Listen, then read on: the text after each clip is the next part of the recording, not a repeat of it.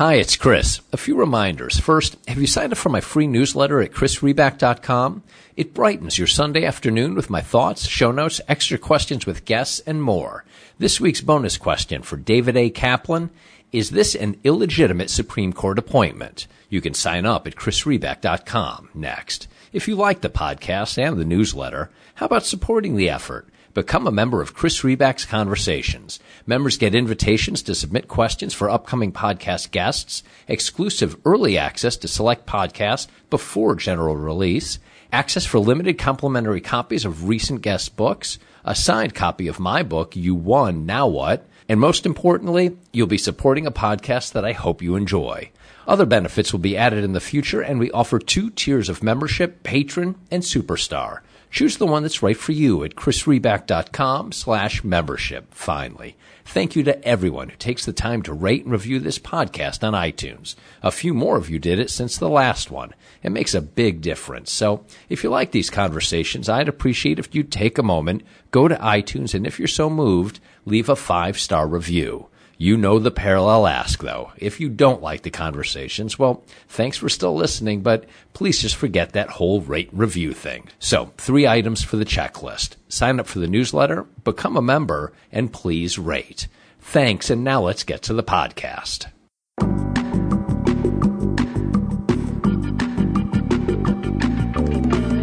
I'm Chris Riback. This is Political Wire Conversations. How important has the Supreme Court become in American life? From gun rights to personal relationships, from money and politics to health care, whether it's access to abortion, the voting booth, or even our borders, the Supreme Court increasingly dominates how we work, live, and play. It defines, quite often, what kind of country we are. You could argue that it was the deciding factor for millions of voters in the last presidential election, potentially the deciding factor in the election itself. And this week, of course, between anonymous New York Times op-eds and Bob Woodward book drops, the Senate held confirmation hearings for our likely next justice, the one who many believe will turn this purple court decidedly red for the next generation. How did this happen? In Alexander Hamilton's words, the court would be based, quote, neither on force nor will, but merely judgment. While the president holds the sword and Congress commands the purse, the court would be, quote, the least dangerous branch. How did it all change? How have we transitioned our toughest political issues into judicial ones? That's the question and American challenge that David A. Kaplan addresses in his new and outstanding book, The Most Dangerous Branch Inside the Supreme Court's Assault on the Constitution. In writing the book, Kaplan talked with a number of the sitting justices. Incredible access. He tracks the shifts, outlines how justices took more and more political power, and explains why that is flat out dangerous for our country. Also, as we discuss, Kaplan top ticked it in terms of timing. Who else has been able to perfectly time a Supreme Court book with a Supreme Court confirmation? Even if you don't like his analysis, which I think you will, you gotta admire his commercial sense. Before we begin, though, I want to remind you about our show's terrific sponsor, the Cook Political Report, and a special offer for our listeners to get an 18% discount off all subscriptions. You know already. People who want to stay ahead of the curve turn to the Cook Political Report, and with good reason. For 30 years, the report has nailed the nation's most important election outcomes and political trends. People who make it their business to know politics make it their business to subscribe to the Cook Political Report. And for Political Wire listeners, a special offer. You can use the code PoliticalWire to get 18% off all subscriptions. Just go to cookpolitical.com and use the code PoliticalWire. That's one word to sign up and get 18% off all subscriptions. That's cookpolitical.com, code PoliticalWire. Okay, that's it. Here's my conversation with David Kaplan. David, thanks for joining me. I appreciate your time. Glad to be with you. Uh, first of all, you are clearly a powerful guy. Uh, how would you get the Senate to schedule a Supreme Court confirmation hearing the week your book is released? Well, I mean, uh, the publishing gods have smiled down on me this time, but I wrote a book on the 2000 presidential election, Bush v. Gore, and all that. Uh huh. And that book came out the day before 9/11. So. Um, okay, so you the had publishing the gods the, the frown and then they smile. I, I think I mean, this book was planned for the fall of 2018 all along, but when Justice Kennedy announced his retirement in June, my publisher um, moved the publication date from October to September, and uh, they called it exactly right. Yeah, that's uh, that's pretty remarkable. Um, you know, very well done. And yeah, I guess the the publishing gods uh, taketh away, and uh, but they they giveth back as well. Things tend to even out unless you're a Mets fan. very true. Uh, or to to quote Seinfeld, even Steven. Um, so, so before we we get in, and, and and just for you know, just to set the record straight, I'm I'm a Cubs fan primarily. Uh, That's okay. First, yes, yes. Well, and, and you got yours a couple of years ago, so I'm done. I'm good. Spread I'm, some of the scraps around. I will. Well, let me just note that the Mets swept the Cubs a couple of years ago. I and, know. Uh, you may have forgotten. We haven't. I, I have not forgotten. I was there. I, I went to uh, I went to that, and and there, there's there's a, a, lot you know even outside of Mets and Cubs, um, a lot going on obviously this week and the timing. Before we do that, just one uh, detour I gotta make um, because you, you know there's a parlor game going on right now as we're talking. The the anonymous New York Times um, op-ed was just published. Big parlor game. Who did it? I just want to present some evidence. I think I figured it out. Um, I will submit to you, counselor, page 370 of your book, where you write, if mere outcomes are the lodestar for evaluating the work of the justices, that altogether makes sense. Now, I assume you have read that op-ed, and your use of the word lodestar is very, very, very curious. Can you confirm right now that you did not write that New York Times uh, anonymous I, I can tell op-ed? You with full assurance, I did not write it. When, when you write a book that gets to page 370, you're probably going to start using words like like, like, like Lodestar. Um, and Pence No, it wasn't me. Although um, I did hear something about a major Times op-ed piece, but I had an op-ed piece yes. Uh, on the Supreme Court of my book yesterday, and I tended to focus more on that one. Uh, uh, as did as did we all, except you know there was this little one afterwards. But uh, yes, you had. Uh, we're, all, we're, we're, we're, all stars in our own movie. so let's let's talk about your movie, um, and let's talk about first, if we can. And I want to get into um, the thesis of your book um, and why the Supreme Court um, is, in your words, the most dangerous branch, and perhaps what can be done. And, and interestingly, as you point out, who the person is that you feel might actually be the one to turn things around, which uh, um, you know is, is a, a, really fascinating thesis.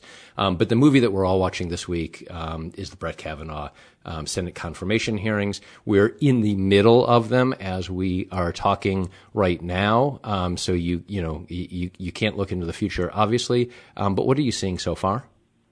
Listen, there has certainly been pandemonium, and this is an extreme version of of how other confirmations have played out. There haven't been arrests in the past and protests, but I think this is all pretty much uh, predictable. I, I think the thing that has surprised me most is some of the questioning. For example, by Senator uh, Harris of, of California, hmm. I think has been pretty good. Um, as cross examination goes, she's been able to make her point and corner the nominee. She hasn't necessarily gotten answers from him, but I, I, I think as theater goes, it's been somewhat better than, for example, some of the questioning of Neil Gorsuch last year. He was President Trump's first nominee. But the whole thing is a charade because we know what the outcome is going to be. If if somehow Judge Kavanaugh, who, who of course is only 53, admitted involvement in the in, in the Lindbergh baby kidnapping in the 1930s, he'd still be confirmed. So, uh, in, in that sense, um, there there's a lot of smoke, um, uh, but not a whole lot of fire. We know what the result is going to be, and I think that's lamentable.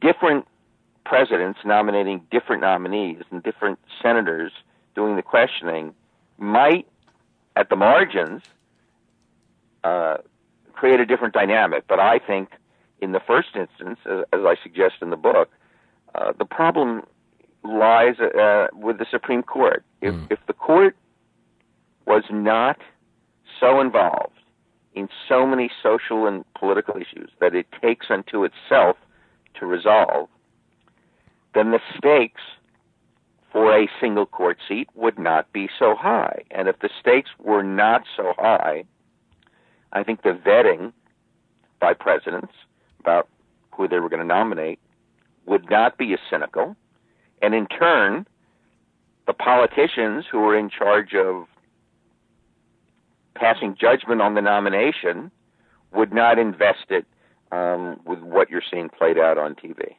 Lots of blame to go around. Yes. But to me, in the first instance, the court's lack of humility, minimalism, restraint, as it has had been understood for many years in American history till about 50 years ago.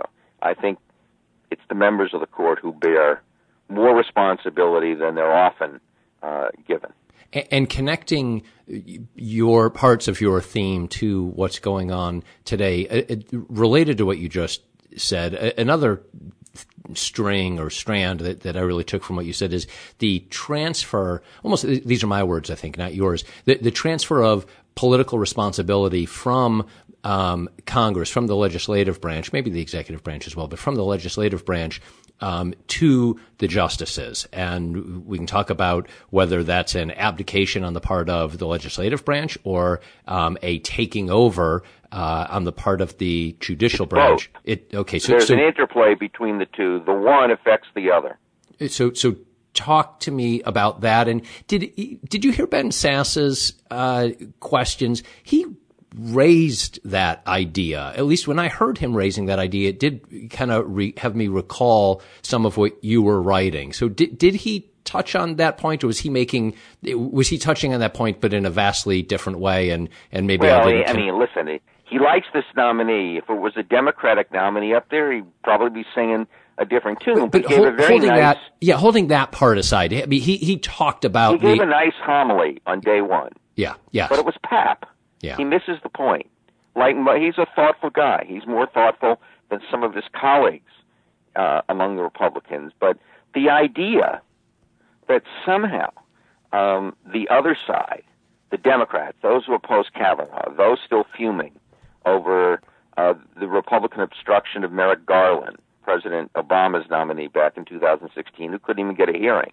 I think the idea that this is a, a Democratic created problem is ridiculous. And what's interesting in all of the um, Sturm and Drang you hear during these hearings, nobody, uh, at least not what, what I've listened to, not a single person asks the nominee, when is it that the court should not get involved?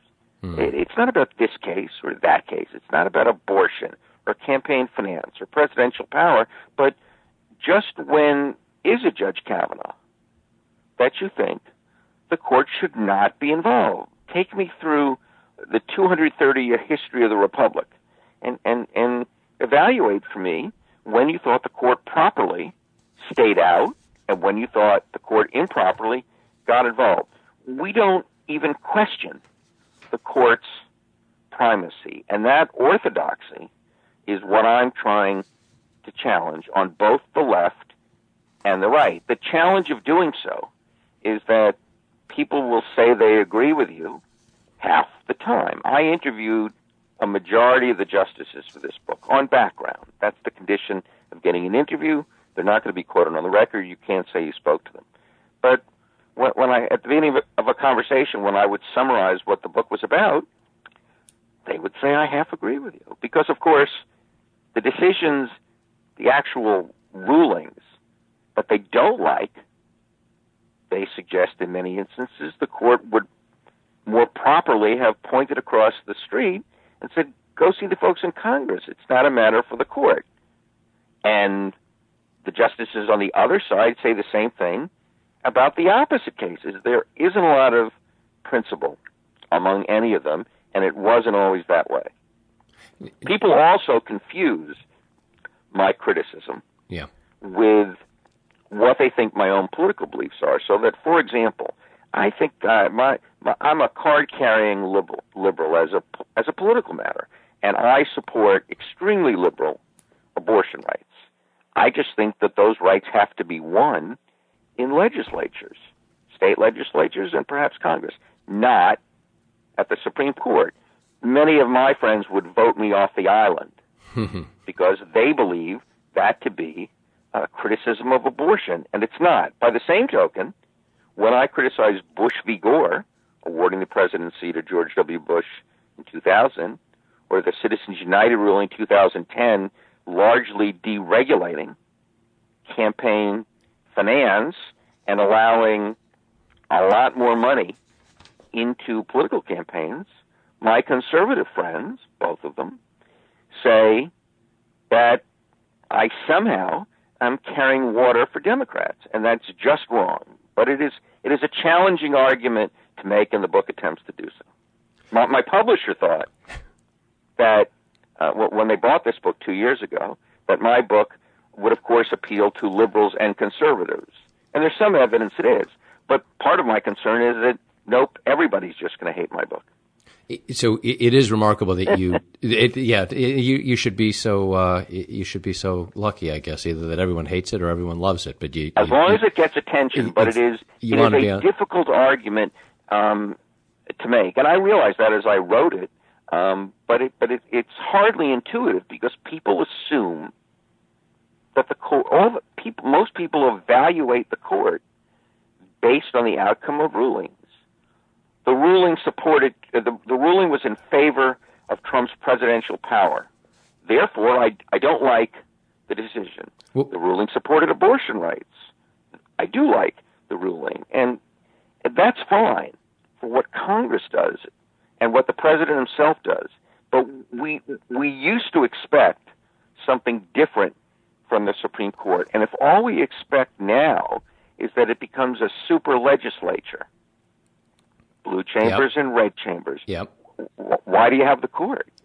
So I, I don't, I don't know, and you, maybe you'll, you'll tell me how frankly one is able to talk with a Supreme Court justice. But but when you spoke with them, and to the extent that perhaps you were able to say, you know, listen, man, or listen, ma'am, um, you're too political, or you've you've become just another political branch. Do they agree with you, or or is this where you say they agree with half of it? You know, meaning yes, yeah, the other side has become political, and here are the cases where you know it, it was political. And by the way, those are the cases that the justice you were talking to, you know, d- dissented from, or or you know was was on the opposite side. But do do they agree with you that it's too that that they just have become kind of another political uh, branch? Justices don't want to be called political, whether so they don't they... want to be called political themselves, and they don't even want their colleagues down the hall to be called political. And I think, for the most part, with some glaring exceptions, some of the time, I think they try in good faith to behave like judges and not like politicians, and therefore, in their own minds, because they have to sleep at night, they believe they're doing so. But they necessarily, um, uh, what is your judicial approach? It's necessarily a function of where you've been in life. You're not a robot uh, reading text uh, and applying self-executing commands of the Constitution. It's a function of your schooling, your upbringing, your ideology, where you work. Did you work in presidential administrations? Did you live in, in the ivory tower? All of those things obviously factor into who you are. And the best kind of judge tries to remove herself from those influ- influences and, and tries to be, if not neutral, at least removed and uh, independent. Now, on some occasions, I think justices have been nakedly partisan. I report in the book that Justice O'Connor, who was in the five to four majority in Bush v. Gore, her husband, a few months after that ruling, was at a private charity dinner and told the table, remarkably, that his wife had voted as she as she did in Bush v. Gore, knowing that the ruling was wrong, but she did so because she thought she wanted to leave the court soon because her husband John was ill.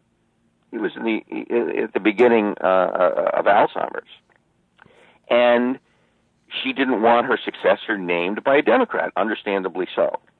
If if that story is true, yeah, and John O'Connor is dead, I obviously didn't hear it from him.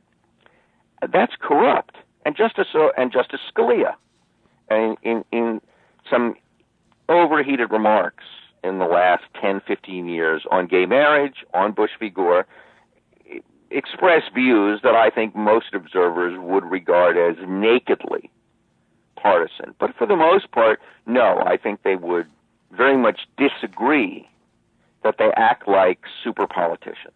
What was the most? And I think to their credit, they try not to. That's a different matter of whether they succeed, and it's a different matter of what it looks like to the public. Most of the public thinks now that it's just another purely political branch of government, and and and that's terrible. And it distorts. For example, it it has it weakens the court's prestige. Yeah. It enfeebles Congress, as we talked about, but it also distorts presidential elections. You know, in 2016, the polling showed that a significant percentage, over 20 percent, of those who voted for Trump didn't like Trump. They didn't like his temperament. They didn't like his policies, but they held their noses and voted for him. Do you want a presidential election to turn not so much on a president's economic or political or social or cultural views, but the most on who they're going to appoint to the Supreme Court? Because ultimately, that's where their legacy lies, because the justice is going to far outlive the president's time in office. That seems crazy to me. How pointed were you able to get in a question with one of the justices on these types of issues? You know, it all depends on the ju- on the justice. Some justices I talk relatively briefly. Um, others I talked to for hours. They were generous with mm. their time. It took some time to convince them to do so. Once one justice talked to me, it was easier to get the next one. And once three talked to me, then it was especially easy because I think they understood you were serious about this. Um, you were attempting to write a serious book. Plus, they also wanted to get their views on in if they knew you talked to somebody around the corner of the building. And one good naturedly said to me, because I'll sometimes say at the end of um, an interview, "Why are you talking to me?" I don't ask that at the beginning, unless yeah. they reconsider. but one said to me, "So you stopped pestering me." Huh. So I, the, they, they're just people. They're they're not. Uh, uh, they're not gods up on that uh, Mount Olympus, much as the marble temple in Washington and the courtroom itself would make them seem to be. They wear the black robes. They rarely give interviews or appear on television uh, unless they're peddling their memoirs. The court proceedings aren't televised. They certainly give all the appearances um, of the gods up on Olympus, but they're just people, and most of them, most of the time, are smart, articulate, they live in the real world, and, and some of the anecdotes uh, about life behind the scenes of the court is an attempt to show that they're just people, imperfect, um, temperamental, sometimes emotional, and, and, and, so forth. You one of the things you wrote um, with Scalia gone, Robertson and his colleagues wondered who would be next to get the gig, but also who would first be subjected to the inane confirmation process of the Senate do they feel the confirmation process is inane? I mean, I know that's your word in in your writing, um, but is that how they view it? It probably that probably understates their view. I don't think they have a lot of regard for the process, though they say otherwise during the process. Of course. And why would they? Just turn on the TV. Um, it's it's at best a charade. The Republicans aren't interested in even having a hearing.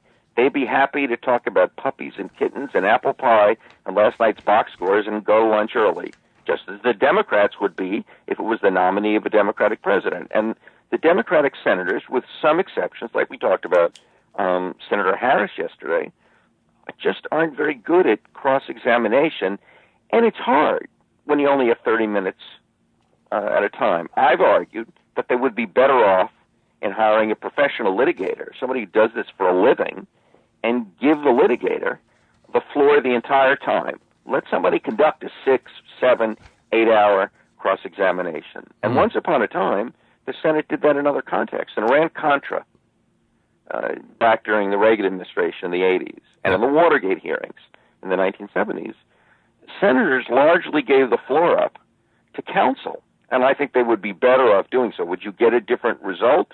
No, but I think you might get a slightly different uh, process. The justices, at least privately, now that they've finished their last uh, congressional hearing for all time, I think look upon the process as someplace between a waste of time and despicable. And I don't blame them, except that I think most of them don't quite think of the connection that the hearings have devolved to where they are, in part because of the court's aggressiveness. The court is involved.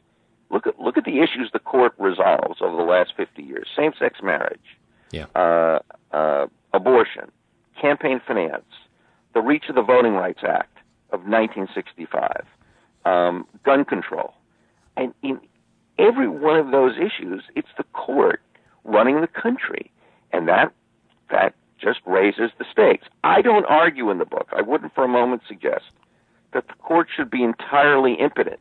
There are lots of areas that the court should be involved in. Uh, the First Amendment protects freedom of expression. You wouldn't expect Congress to to protect unpopular views by definition.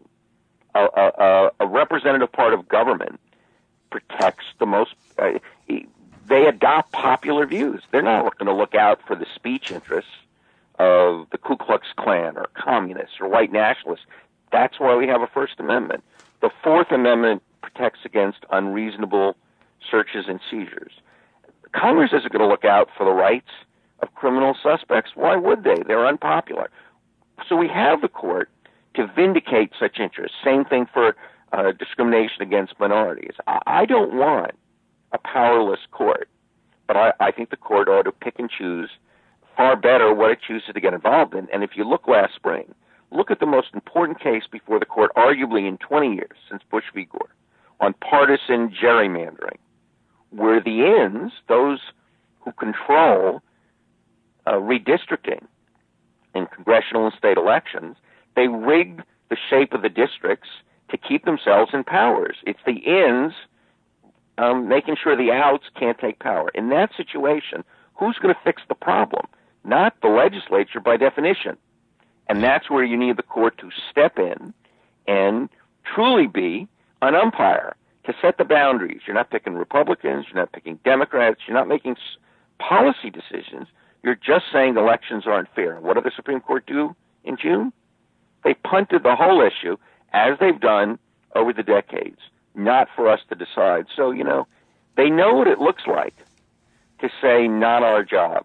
They know what it's eh, what it's like to say that's a very important issue. But you'll have to go see your elected representatives. They just get the balance all wrong, in my view two questions. One, I want to ask you quickly about, and it'll be tough, but I want to ask you about history because among the things that the book, your book does is you really connect the history and the ideas and what the framers wrote and you know and, and in the federalist papers as well and and draw that line to how we got to where we are today. And then um, I, have got a closing question because you you prescribe um, or you you identify the individual who you think may stand the best chance of bringing the court back and and kind of my words rescuing the institution um, and I want you to talk about that. Um, on the historical front there is such disagreement around how jurists should act and interpret the Constitution obviously and you point out the challenges around originalism and textualism. What guidance did the framers give one one way or the other? I mean this on on how jurists should behave and how they should go about interpreting the Constitution. What what what came to me as I was reading your book was why did they leave the interpretation that interpret up to such interpretation? Well, if you there, you can write a constitution in, in two different ways. You can write it uh, in a general manner, as ours is written, with with clauses like due process of law, equal justice, uh, equal protection, unreason, uh, and, and no uh, unreasonable searches and seizures. Or, or, some countries try to write a very detailed laundry list um, of, reg- of, of regulations. The problem with this second approach is it doesn't really prove itself to be adaptable. Our framers decided to write something um, that would be more open, aspirational, but that requires interpretation. We can differ on what the interpretation um, should be, but it does require interpretation. And the notion, uh, when you hear senators spout off, um, you'll hear it hourly at these hearings. A judge shouldn't make law; he should only um, uh, follow the law. Or inter- it's nonsense. The Constitution isn't self-executing, and what we what they mean when they say a judge shouldn't make law, they only say that when they don't like what a ruling is. The gun control ruling in 2008 uh, Heller was making law. Abortion Roe v. Wade in 1973 was making law. Necessarily, courts have to fill in the blanks. And, you know, the trope, the originalist trope from Justice Scalia and others, that you have to follow the Constitution based on what the words meant, or perhaps what the framers thought in 1787, is ridiculous. That isn't what the document says. There's no clause in the Constitution that says, thou shalt interpret me based on what you thought the people who wrote me thought in 1787. So it, it's based on far more than just the words. It's based on the structure of the whole document. There may be competing clauses. There's a liberty clause. There's an equality clause. Those two things are, you often get an opposite uh, result. You look at precedent, which has been discussed a lot during the confirmation hearings. Uh, you try to look at the intent of those who wrote a statute. It's it's that range of possibilities that a good judge tries to wrestle with, and people in good faith can reach different conclusions. And as you wrote, uh, write, a document written in the 18th century may have uh, favored the haves. Um, slightly more than uh, than others. Uh, I mean, text matters to some degree. When the Constitution says that nobody, you have to be 35 to be president, that sort of means you have to be 35. Um, but but due process of law and equal protection uh, are not self-executing, and nobody really thought when the Equal Protection Clause um, was put, when the Fourteenth Amendment was was added after the Civil War that it was going to protect women against discrimination. At best, it was going to protect um, um, um, black uh, black citizens, but nobody seriously questions, at least not on the record, that equal protection applies to women and other categories. So things do change, and nobody other than Justice Scalia, I don't think, would argue that, well, we executed horse thieves once upon a time, that we might still do so. As Justice Scalia would often say, I'm an originalist, yes. not a nut. well, what does that mean? Your, you, you, you know, my sensibility is your nuttiness. It involves some degree of judgment. We're only all we do, all we all have to agree it involves judgment. The, the only question is, is whose judgment is better? Understood. Uh, and and just to, to close out, uh, David, um, looking forward, if you feel that the court has squandered its institutional capital, um, what needs to occur to get it back, and, and why, in your words, and this, uh, you know, sorry, spoiler alert, um, comes at the end. Um, what, why does John Roberts provide, in your words, the court's best hope?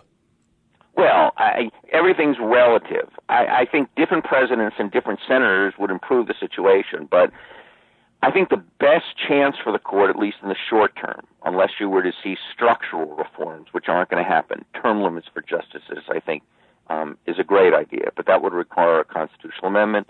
Isn't going to happen. I think the best hope among the nine justices we're going to have, assuming Kavanaugh is confirmed, I think the best hope is Chief Justice Roberts. He will become, uh, such as it is, the, the new swing justice replacing Justice Kennedy.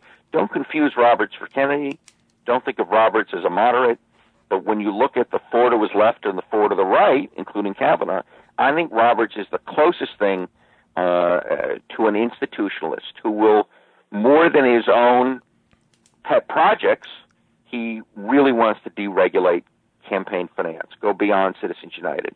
He wants to eliminate racial preferences uh, in, in admissions, in hiring, and so forth. But I think more than uh, those, he has enormous affection and respect for the role of the court and might want to keep the court out of the political storm. Now, he did that most famously, as I argue in the book um, correctly, in the first Obamacare ruling, where he upheld the law, not because he thought it was a good law. He didn't think it was a, a particularly good law and it was a terribly drafted law, but because he thought it was up to Congress to decide such things. And I think he recognized that on the eve of the 2012 presidential election, it would be awful for the court to be in the middle um, of that maelstrom. I think it is possible that Roberts going forward will come to understand um, that the court loses. It, it's bad for the system, bad for the court's prestige, bad for the political branches, for the court to continually be in that storm. And I think he might veer in that direction. But don't confuse him uh, for being one of the liberals. And there are enough other areas where he has asserted himself, including just last spring, for example, in the ruling uh, gutting labor unions, that I wouldn't be particularly optimistic, but I think he is the best hope uh, for the court, and he wants to be um, a great justice. Uh, I tell a story in the book where he's going to lunch uh, with law clerks, and one of them asks, "So how do you like the job?" And the clerks expect an innocuous, innocuous answer. It's the privilege of a lifetime, and so forth. And he says, "I was born in the wrong era. Mm. There'll never be another John Marshall. Marshall was the great early Chief Justice, beginning of the 19th century, who served for more than three decades, and he was the one who solidified the court's power by establishing the court's uh, uh, power to overrule an act of Congress. That was by no means obvious, and it's certainly not written in the Constitution. Marshall is really the architect of the court even today, and Roberts, a student of the court, knew that, and so he's telling the clerks, I will never have a chance to be great like that. I argue in the book that it is possible he might be able to do so. David, thank you. It's it's a it's a terrific um, and important book, and the stories like the one you just told um, are, are, really powerful. It, it, was a great read, and uh, thank you for the conversation. Thank you. A pleasure to join you. That was my conversation with David Kaplan. Want more from David? A reminder to sign up for my free newsletter at chrisriback.com. It has bonus insights from him on the question: Is this an illegitimate Supreme Court appointment? My thanks to David for the conversation and you for listening. I'm Chris Riback. I'll talk with you soon.